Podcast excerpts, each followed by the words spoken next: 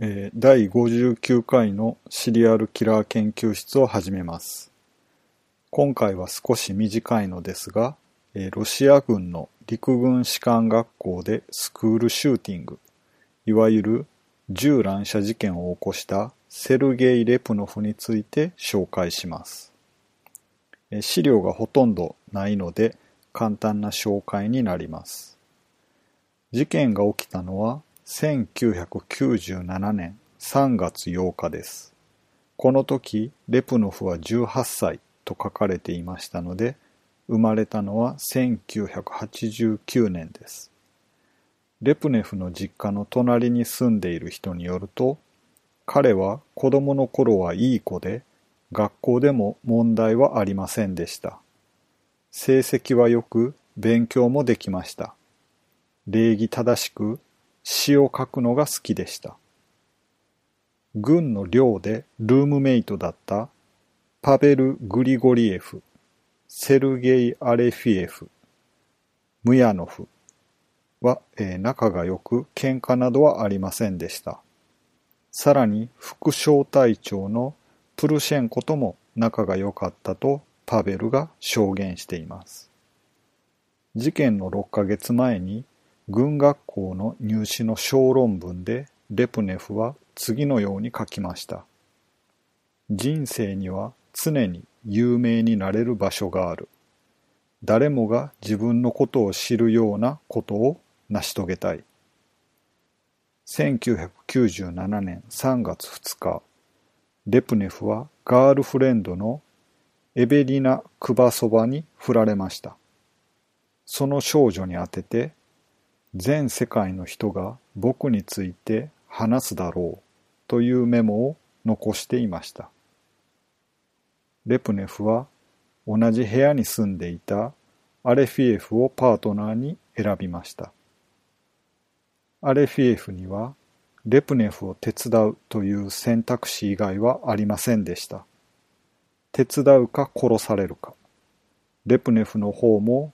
アレフィエフを放っておくとこの事件の邪魔をされると考えていたようです。レプネフは日記を書いていて、事件の後に見つかるのですが、そこにはどうやって小隊長を襲うかの綿密な計画が書かれていました。守衛所の地図やスケッチ、小隊長を撃った後にどうやって逃げるか、森の中への脱出ルートなどでした。誰を最初に撃って、その次に誰を撃つかということまで細かく書かれていました。クラスメートに止められないように、先ほどのアレフィエフをパートナーにすることもすべて書かれていました。事件当日、1997年3月8日の夜というよりは9日の朝です。朝の4時は、えー警備の交代の時間でした。見回りの交代のために武器庫の当番をしていたクラスメイトのティモフィーエフはレプエフに機関銃を手渡しました。武器庫は第13小隊の小隊長、ゲンナジー・イワノフの部屋につながっていて、ベッドの上にはイワノフ小隊長が寝ていました。機関銃を受け取ったレプエフはいきなりイワノフ小隊長の顔に向かって機関銃を発砲しました。ティモフィーエフは逃げ場がありませんでした。彼は壁に投げつけられましたが、気を失わずにレプエフが次々にクラスメートを撃つのを見ていました。最後に同じ部屋のパベル・グリゴリエフがお腹を撃たれました。グレゴリエフはそれでもなおレプエフを止めようとして銃の先についている銃剣をつかみました。グレゴリエフは腕に力が入らず、レプエフは銃を持ち上げてさらに引き金を引きましたが、すでにマガジンの弾丸をすべて撃ち尽くしていたので、グレゴリエフは一命を取り留めました。アレフィエフは銃を撃ちはしませんでした。急に怖くなって銃を持って逃げて食堂の机の下に隠れていました。レプエフとアレフィエフは緊急物資2丁の機関銃カートリッジを掴んで逃げ出しました。最初、武器庫の隣にある倉庫に隠れました。しかし、しばらくすると機動隊、警察、軍隊が彼らを捜索し始め、二人はここに隠れていてはいけないと気づいて場所を変えます。彼らは少し離れた民家に立てこもりました。機動隊、警察、軍隊が捜索にあたってカムイシンという町の道路は封鎖されました。町には休養がない限り外出しないでくださいという放送が流れました。彼らは降伏するように呼びかけられましたが、その呼びかけには答えませんでした。彼らは武装していたため、突入することは新たな犠牲者が生まれることが予想されました。そのため、警察は粘り強く降伏を呼びかけました。しばらくした後に、レプエフの両親が連れてこられました。レプエフは父親とは話をしませんでしたが、母親が彼らを説得しました。レプエフたちは説得に応じて投降して逮捕されました。イワノフ小隊長と5人のクラスメイトが亡くなり、2人が重傷を負いました。イワノフ小隊長は至近距離から顔を撃たれていたため、最初は誰だかわからないくらいひどい死体でした。事件現場となった武器庫では、弾丸が当たった暖房のラジエーターからお湯が漏れ出ていました。そのため被害者の血と混ざり合って床に真っ赤な熱湯が10センチも溜まっていました。現場を調査に来た検察官は血の匂いに耐えきれず部屋から出て行きました。レプエフの犯行を目撃していた同僚、同級生はたくさんいたため、軍警察は1年以上にわたって捜査を行い、1998年の夏に裁判が行われました。レプエフとアレフィエフは被害者の親族から襲われる危険があったため特別な警護が行われました。検察による精神鑑定ではレプエフは精神的に正常で事件を犯している間の行動について自分で説明できました。捜査官は彼の動機についていくつかの仮説を立てていました。子供時代に愛情を受け取れなかった。他の士官候補生と敵対していた。精神病だった。などです。レプエフは法廷で小隊長に復讐したかったからだと証言しています。レプエフによると、イワノフ小隊長は彼の休暇願いを不当に不許可にしたり、不必要に近づいてきたりしたそうです。近づいてきたというのはいわゆる性的な同性愛的な目的だと考えられます。しかし他の士官候補生に言わせると、レプエフは小隊長のお気に入りでいろいろ得をしていたと思われていました。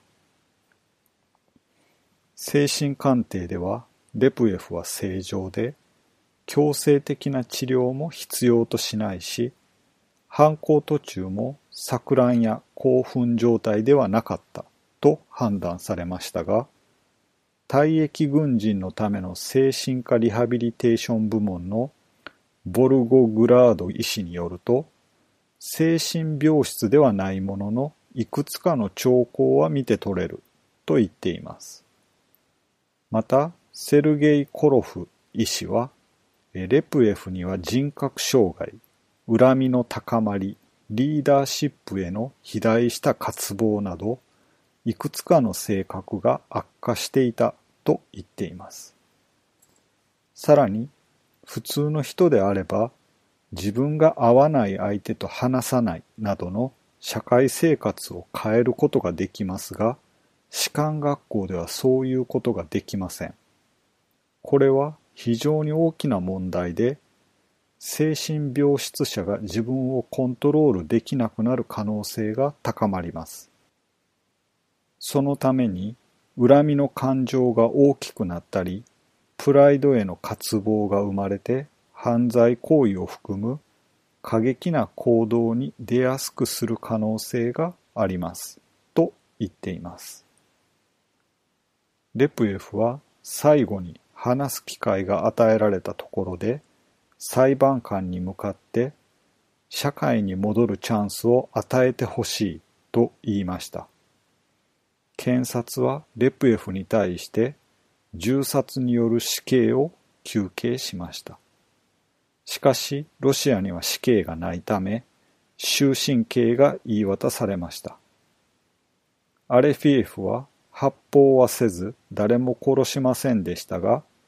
レプエフの計画を知っていたのに誰にも相談せず、レプエフが銃を乱射している間も、恐怖のために机の下に隠れていたことから、懲役3.5年が言い渡されました。机の下に隠れていたことが、